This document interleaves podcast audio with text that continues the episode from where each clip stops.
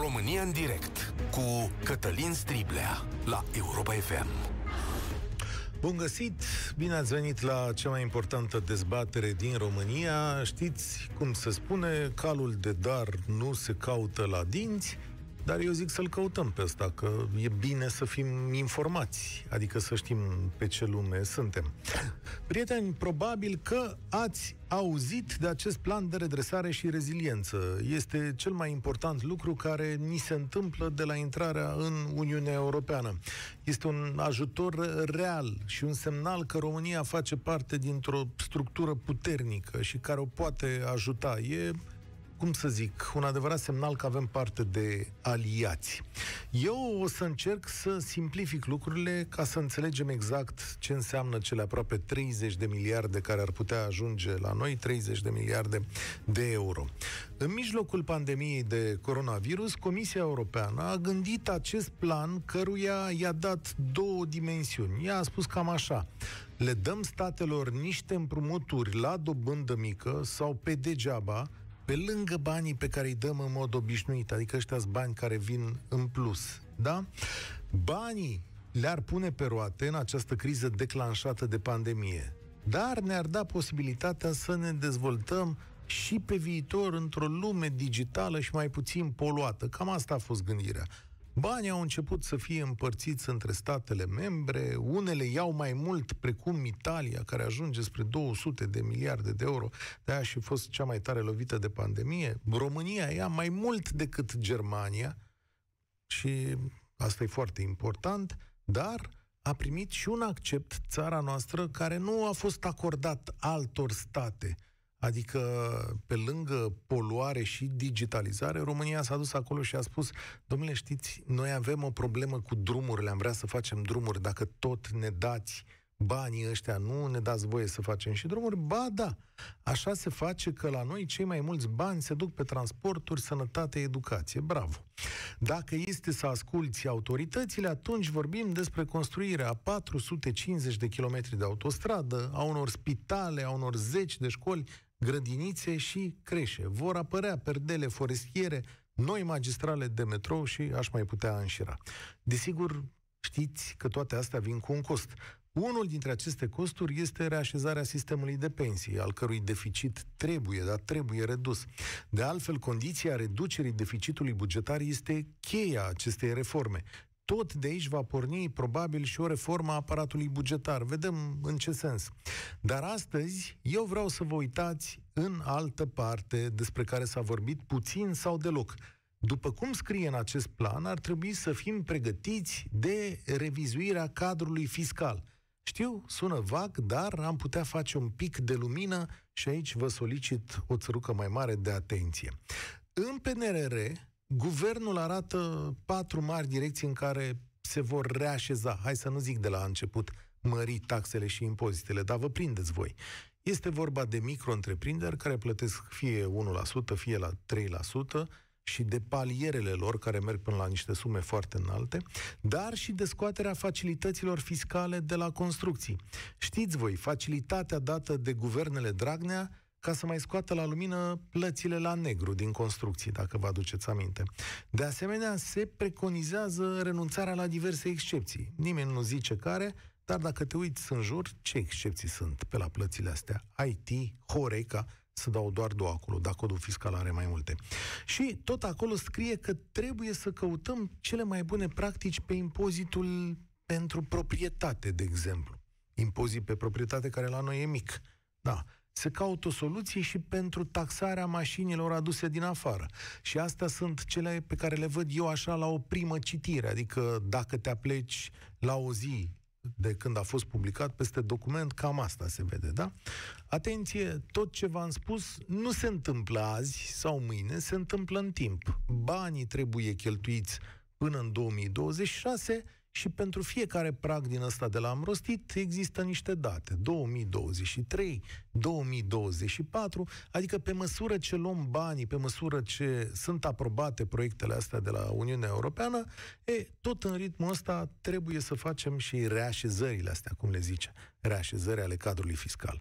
Ori eu astăzi vin să vă întreb și să cântăriți, da? Să spuneți, doamne, până la urmă oamenii ăștia ne dau o grămadă de bani. Sunt aproape 30 de miliarde de euro, care sigur nu vin direct în buzunarele noastre, dar din buzunarele noastre, în loc de 100 de lei, 200 de lei impozitul pe apartament, ar putea să plece 300, să fie 400 impozitul pe apartament.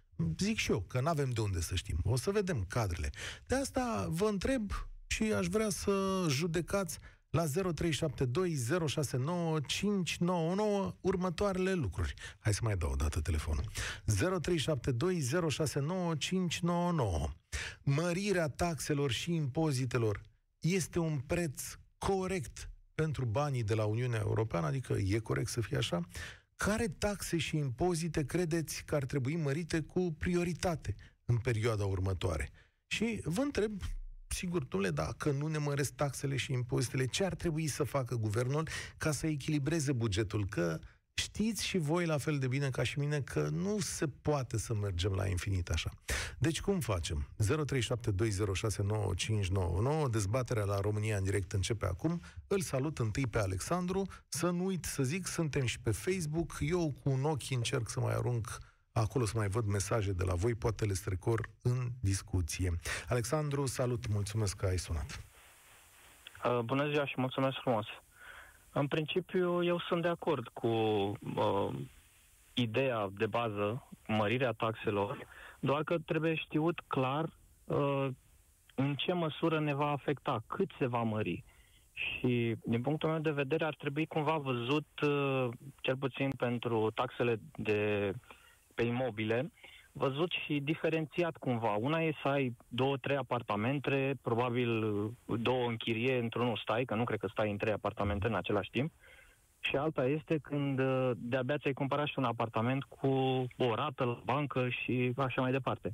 Trebuie adică cumva diferențiat aici. Să faci o diferență între bogăția afișată și cea a unor oameni care sunt simpli și normali. Una e să ai o casă de 1700 de metri, uite, dau și alt unghi. Una e să ai o casă de 1700 de metri și alta e să ai o casă de 200 de metri, zic și eu. Na, ca idee. Eventual luat pe credit și plătești rate și așa mai departe. Aici cumva, din punctul meu de vedere, diferențiat, dar trebuie exact în ce măsură va impacta. Și sunt de acord că trebuie să dăm și noi ceva. Gândiți-vă că banii aceștia europeni, o parte din ei o să fie nerambursabili. Evident că trebuie să facem și noi ceva. Problema mea cea mai mare e modul în care o să-i cheltuim, pentru că noi ca țară avem o istorie nu tocmai frumoasă în ceea ce privește investițiile acestea mari în infrastructură. Știți și dumneavoastră cum a fost atunci problema cu dealul de la Ciliu și... sau poate n-am pronunțat greșit, dar nu avem o istorie prea frumoasă și trebuie cumva, din punctul meu de vedere, să vină cineva să ne ajute, să intervină și... Autostrăzile sunt doar o parte, să știi. Autostrăzile sunt doar o parte. Aici lista e foarte lungă. Ajungem și la metrou, și la spitale, știu eu, la curățarea aerului, perdele forestiere, sunt multe. Deci, da, e important și sunt proiecte, cred că vreo 230, dacă nu mă înșel, sau 240. Da, aici ai spus doar de proprietate. Asta e prioritatea pentru tine, adică eu când vă întreb astăzi, domnule, ce ați mări cu prioritate? Că e clar că în viitor se vor mări. Asta e proprietatea? Da, și aș mai vrea să punctez un aspect. Sunt de acord să se înghețe, eu fiind bugetar, sunt de acord să se înghețe și salariile la bugetar și la pensie. Nu asta e problema. Adică eu nu văd creșterea prin înmulțirea banilor, așa, domnule, hai să vă mai dau 10 lei, vă mai... Nu așa. Eu aș vrea să văd că salariul meu rămâne la fel, dar cu banii pe care i-am astăzi, mâine pot să cumpăr mai mult. Vreau să economia noastră performează și are valoare. Vreau să văd că se duce cursul în jos. Altfel vreau să văd aceste investiții. Ok, înghețăm salariile, dar haide să ne străduim, să creștem economia, să valoreze leu mai mult. Teoretic, toți banii ăștia, mulțumesc tare mult, Alexandru, toți banii ăștia ar trebui să impulsioneze România, da?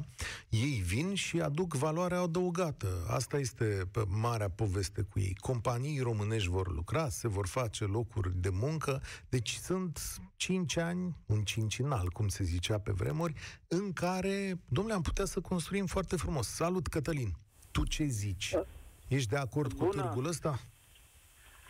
Cătălin, cumva aș fi de acord, dar numai parțial. Vis-a-vis de locuințe, este posibil să se mărească puțin acolo, să se adauge un anumit procent la impozit, mai ales celor care au mai multe proprietăți, dar, din punctul meu de vedere, ca și proprietar de IMM, consider că a se umbla la IMM-uri din nou, a se pune biciul din nou pe IMM-uri, este o mare greșeală, pentru că noi avem niște impozite care sunt imposibile și îți dau un exemplu de impozit imposibil pe care îl plătește orice IMM din țară, este impozitul inventat de domnul Ponta, care este impozitul pe micro-întreprindere, adică plătim 1500 de lei pe an, 1700, nu mai știu exact cât este, doar pentru simplu fapt că ai acea afacere, că ai acel IMM. Dar nu poți să pui ce este acest IMM. Este un cadru legal în care noi ne răsfășurăm activitatea. Te-a lăsat domnul Dragnea la 1%, nu? Sau 3%? Cât plătești?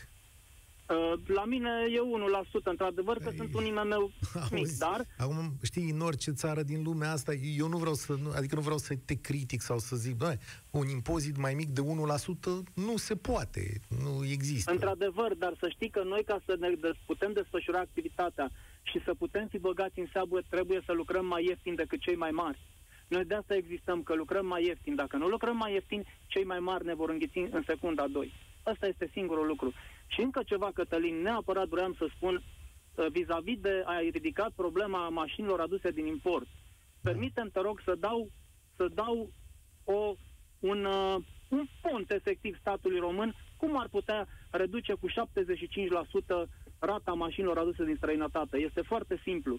Ca să aduci o mașină din străinătate, să o vinzi în România ca bișnițar, trebuie să vezi, să iei o mașină care are foarte mulți kilometri.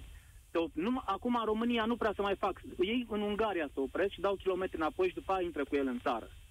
Ei, dacă statul român ar spune, ai adus mașină din Germania, da, haideți să o punem pe standul ăsta să-i verificăm noi kilometri. Dacă kilometrii nu sunt reali, tu cu mașina asta te duci înapoi de unde ai luat-o. Și atunci asta ar reduce piața cu 50%.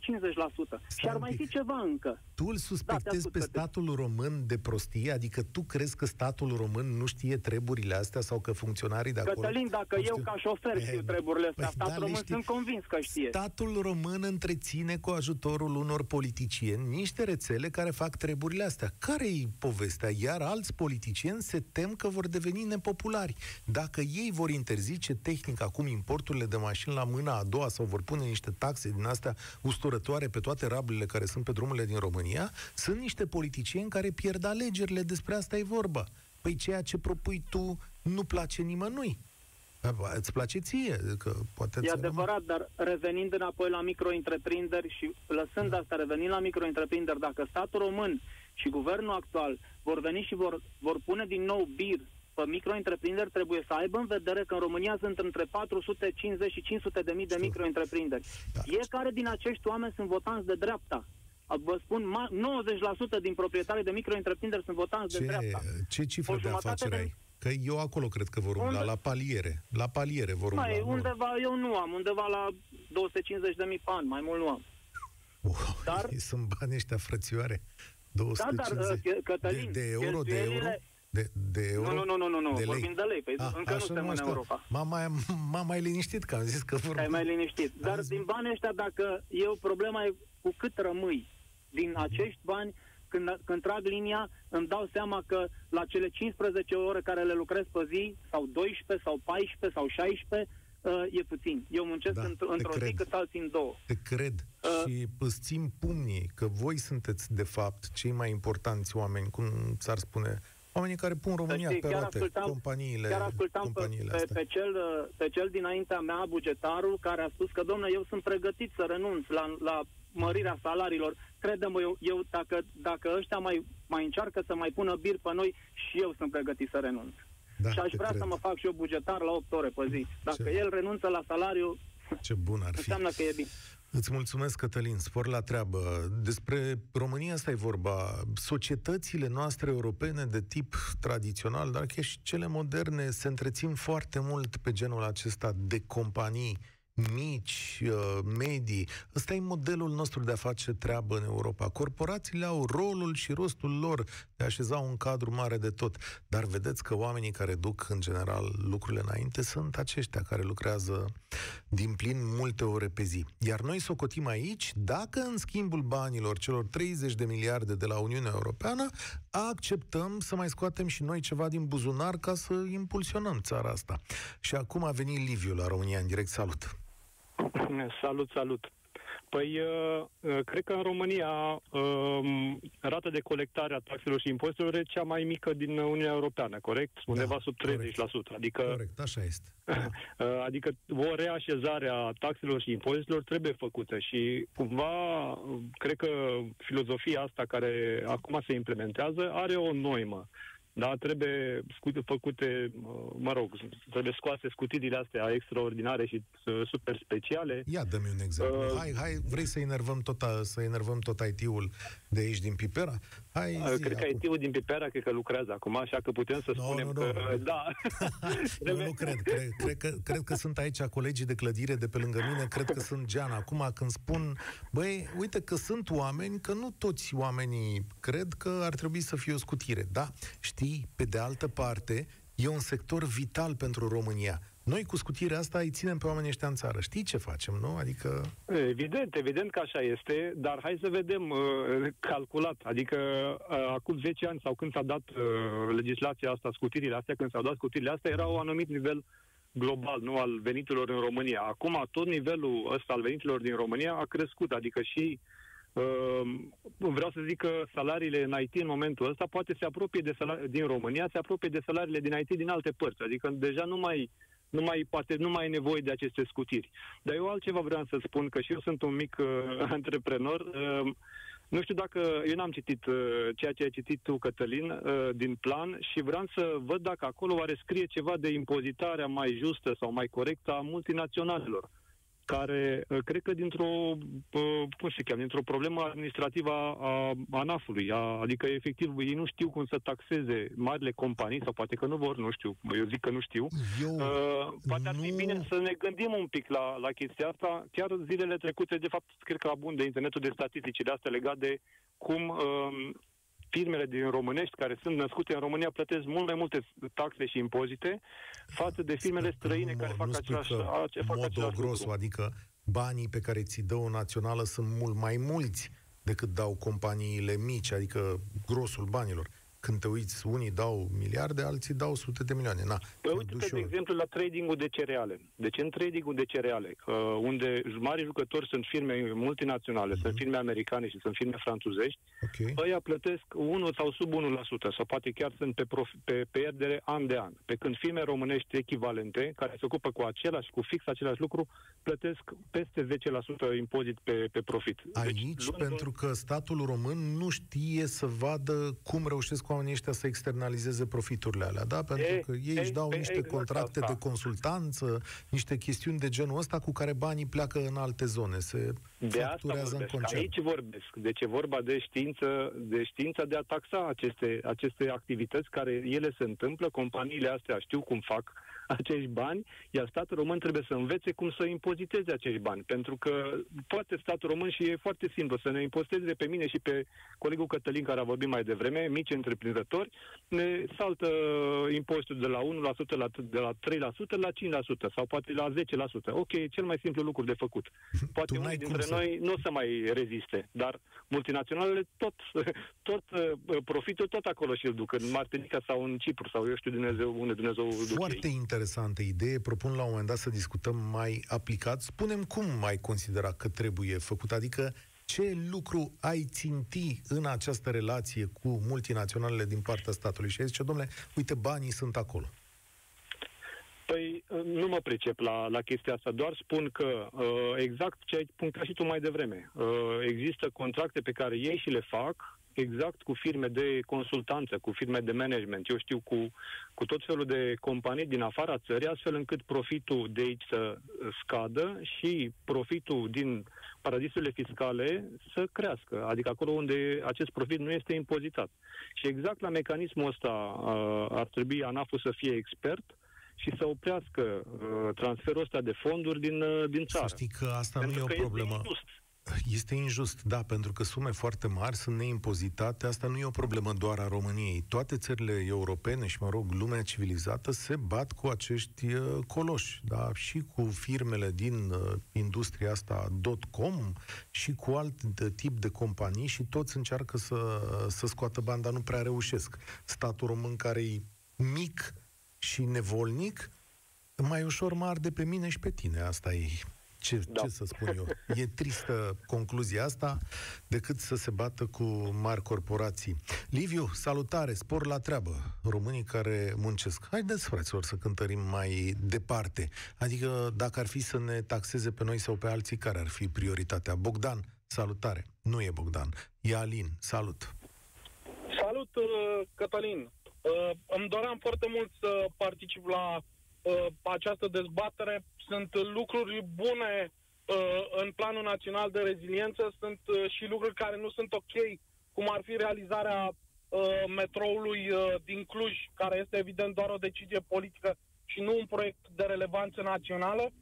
Dar de ce trebuie să fie doar de relevanță națională? Adică așa s-a spus, că proiectele care sunt incluse în Planul Național de Reziliență sunt proiecte care au un impact la nivel național și care creează bunăstare pentru toate regiunile țării. Dacă o să te uiți la ce a fost introdus în Planul Național de reziliență, de redresare și reziliență, o să vezi că majoritatea proiectelor sunt iarăși într-o zonă care este deja ultra dezvoltată, respectiv zona Banat și Transilvania. Dar nu asta am vrut să comentez. Am vrut să spun ceea ce ar trebui să facă guvernul și să se uite foarte atent ca să nu taxeze lucruri în plus și să îngreuneze sarcina fiscală pentru întreprinzători și cetățeni și să ia de acolo de unde nu ia. În primul rând, un lucru care este esențial și este oarecum trecut și asumat în acest plan, respectiv corecta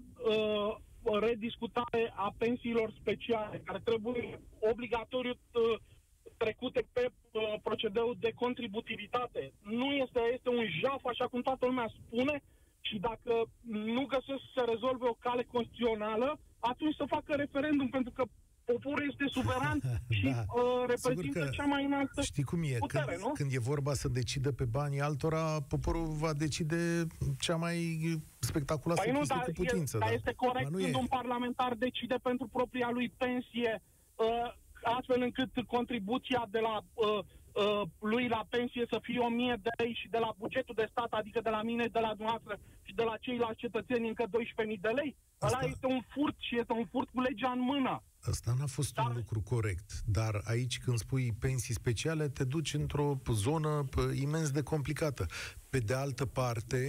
Este enorm de complicată și atunci când s-a stabilit pentru experți parlamentari și pentru personal navigant și pentru ambasadori. Nu poți să creezi, se creează niște caste privilegiate, iar restul, cei care contribuie, sunt, să mă iertați, nu cei mai inteligenți, sunt cetățeni de mâna a doua. Eu sunt de acord cu tine, te rog să cont de un aspect aici, permiți, vorbim de niște... Vreau să merg mai departe.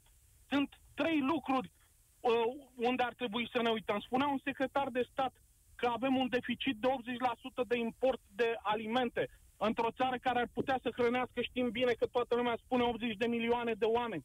În condițiile în care tu exporti tona de grâu cu $100, nici nu contează prețul ei, și importi făină și biscuiți cu $6.000 tona, înseamnă că ești imbecil, că nu le industrializezi în țară. Când tu ai distrus toată industria ta și exporti materie primă, la fel ca țările africane, și să mă iertați, din 2013 Indonezia nu mai exportă materie primă. Și adică vrea să dai o interdicție pentru... Sau că nu mi-e foarte clar. Ar trebui să încurajezi pe oameni să facă pâinea și biscuiții aici. E vorba de o logică.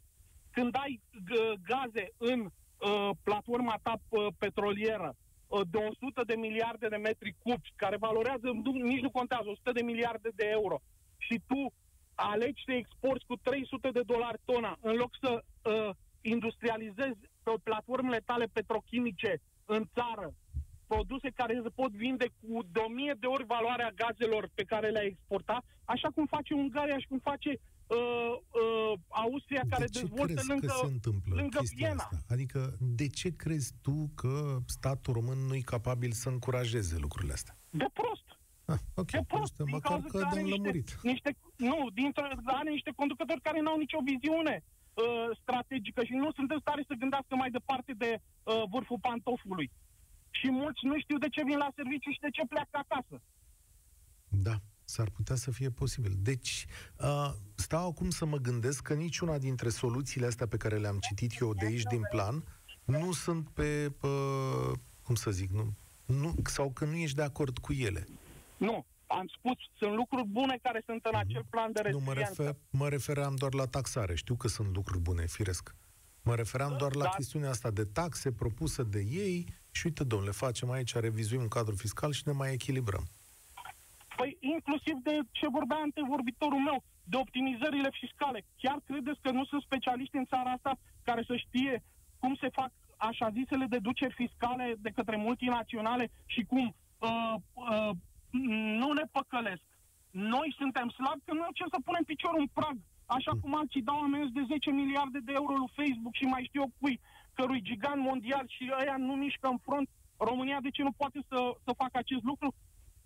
Dintr-o slugarnicie, credeți-mă, a unor funcționari publici care știu că au niște șefi și șefii ăia pot fi sunați de altceva. Știi ce e foarte interesant în discursul tău?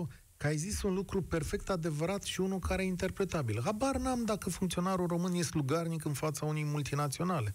Nu, n-am spus, în fața unor șefi. Pentru că, din nefericire, în România, abuzul șefilor nu este sancționat decât rare ori și după mulți ani. Iar oamenii ăia nu plătesc din buzunar, ci plătește tot statul cheltuieli de judecată și reîncadrarea în funcție a respectivilor funcționari. Dar dacă ar plăti acei oameni care fac abuzurile din buzunarele lor, să vedeți că nu ar mai exista nici aceste lucruri și poate oamenii ar sta mai drept, nu ar sta ca în poziția ghiocelului și ar spune doar da, șeful. Mulțumesc tare mult. Vedeți cum se leagă lucrurile? Adică în momentul în care vorbim de angajările la stat și de tot felul de pilăraie și de tot felul de oameni care sunt puși acolo în funcție cu mai mult sau mai puțin sprijin politic, ajungem aici. În momentul în care trebuie să ai viziune ca să dezvolți țara asta, adică în momentul în care primești 30 de miliarde de euro, trebuie să ai și viziune să vezi ce faci cu ei, dar și capacitatea de a aplica reguli. Pentru că acum, exact așa cum observă ascultătorii noștri, foarte multe dintre aceste prevederi pe care vi le-am citit pe taxare se aplică unor categorii care deja plătesc. Vedeți, asta e foarte interesant. Băi, ăștia plătesc 1%, 3%, poate mai luăm de la ei. Ei au deducere, poate luăm și deducerea și așa mai departe, dar rotițele alea care să facă bani mai mulți prin alte părți le găsim. Salut, Andrei, tu ce crezi? Bună ziua, ce să cred? Până la urmă să ne mai calmăm un pic față de ascultătorul anterior. Era mai înflăcărat, nu e? El... Mai pasional, da. Și așa, să spunem că în acest plan vom rămâne și cu banii luați. N-are cum. Deci nu. Banii o să vină. Poate nu o să vină, poate nu o să fim capabili să luăm 30 de miliarde. Eu glumesc. Da, ok. Eu glumesc la treaba asta. Într-un fel e o glumă adevărată. Dar cheia în tot planul de reziliență este energia. Guvernul nostru nu a înțeles treaba asta de nicio culoare, cel puțin eu nu am văzut. De exemplu, la strategia de hidrogen am văzut la știri prezentată, era un PowerPoint de 7 pagini, era ceva de genul, e bine să fie bine, să nu fie rău. Din câte înțeleg eu, sunt aproximativ 30 de miliarde de euro. Noi avem, Doamne ajută, făcută de pe vremea când eu nu eram în viață, la Cernavodă, o centrală nucleară cu 2 reactoare, care trebuiau să fie 4. Așa. Asta e cheia energiei. Nu producem o energie cât mai ieftină, că vine acum scumpirea la întâlnire. Știu că mai facem, știu că se lucrează totuși la reactoarele alea suplimentare acolo. Adică ce am citit, că n-am văzut cu ochii mei. Știu că debutaseră niște lucrări pentru punerea în funcțiune și a celorlalte 2. Acum nu pot să le știu pe toate. Dar tu ce spui? Care... Adică da. L-am pierdut? Care-i teoria ta, Andrei? Adică unde voiai să ne duci? Unde vreau să vă duc, că planul va fi implementat așa cum va fi implementat, pentru că am văzut deja foarte multe exemple, o pădure cât o țară, împădurim, prezentate de recorder, cred că le știți și dumneavoastră, le știu și ascultătorii, și așa mai departe, cu apele române. În planul nostru este pe aceeași linie să facem ce am știut până acum, iar la impozite, mulți au spus că dacă măresc impozitele micro-întreprinderilor de la 1% la 5%, domne, că n-ar fi mult. Da, de 5% din venit.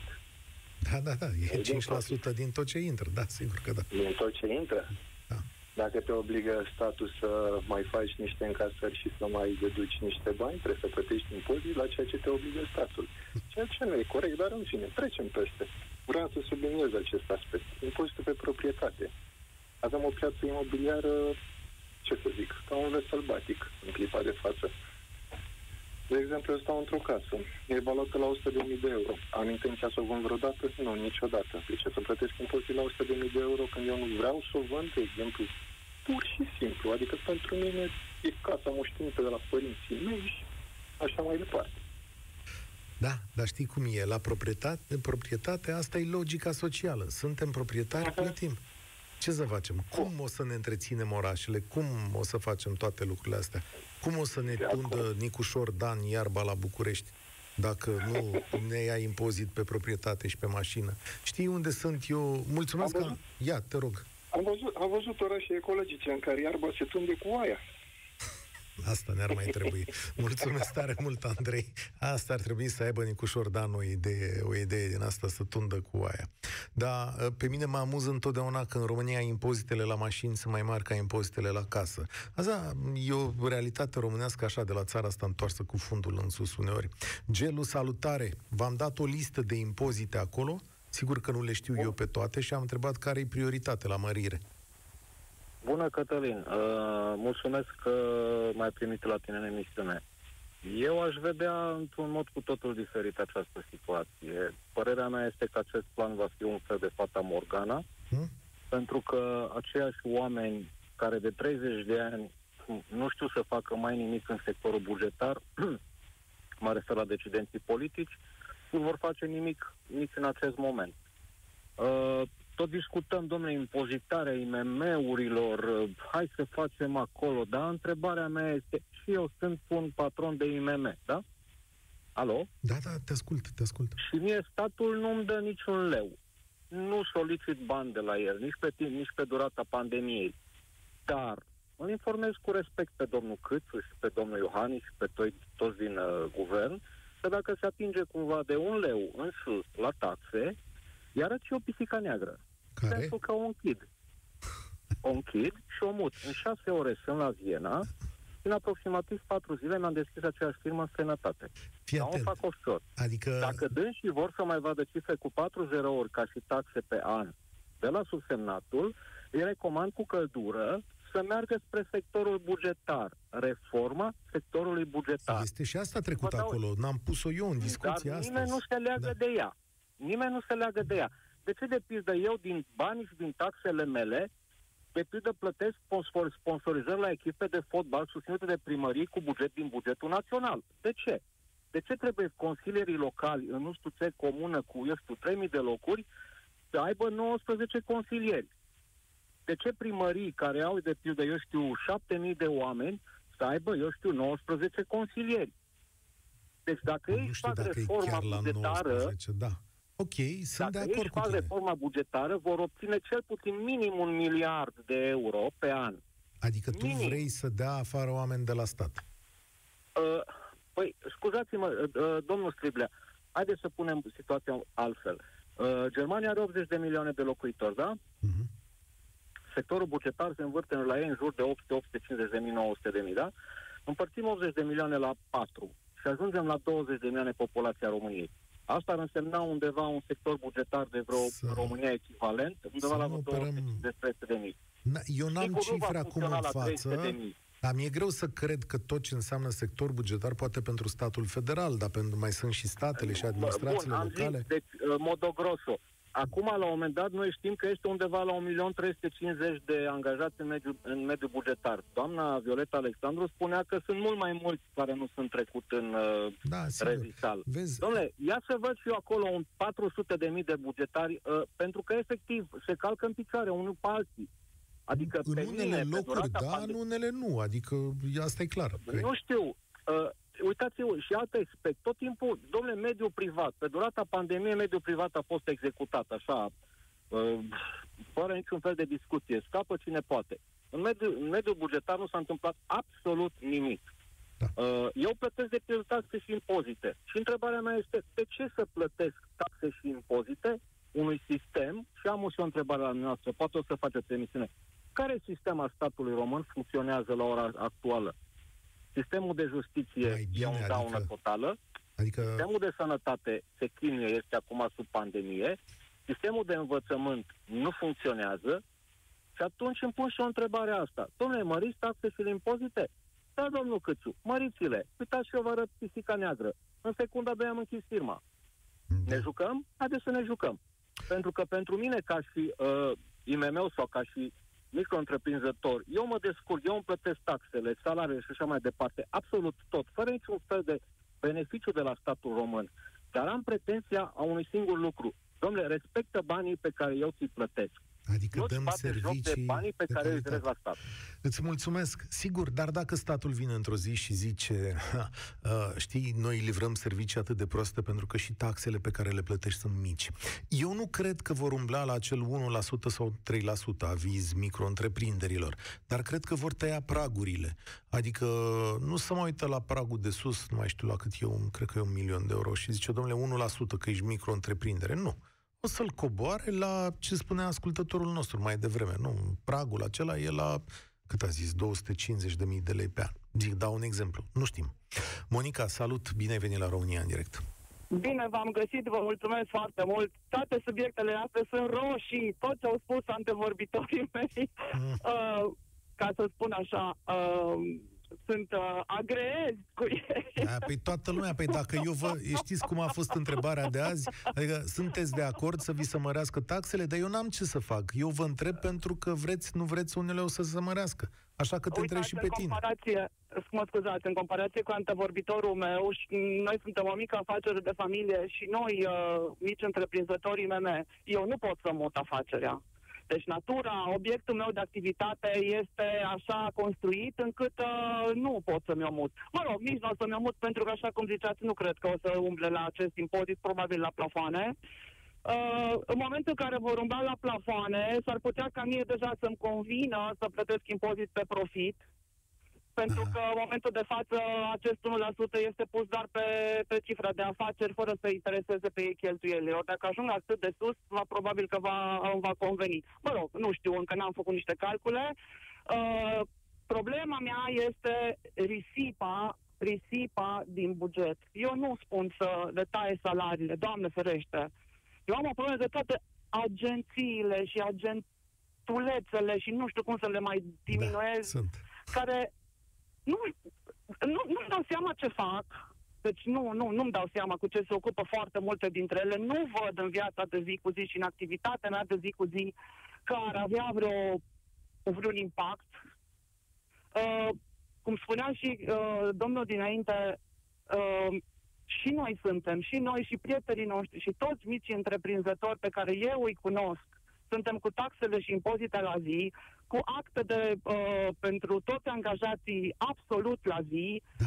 Nu avem, vă rog. Nu, asta zic, știu că sunteți oameni care munciți, da? Și eu nu știu unde-s banii, unde-s, adică, de ce, nu știu, eu am zis că să digitalizez. Știi foarte bine, Monica, unde sunt banii, că am spus-o de 1.000.000 de ori. 95% din banii strânși de statul român sunt în pensii și salarii. 95%, acolo sunt banii.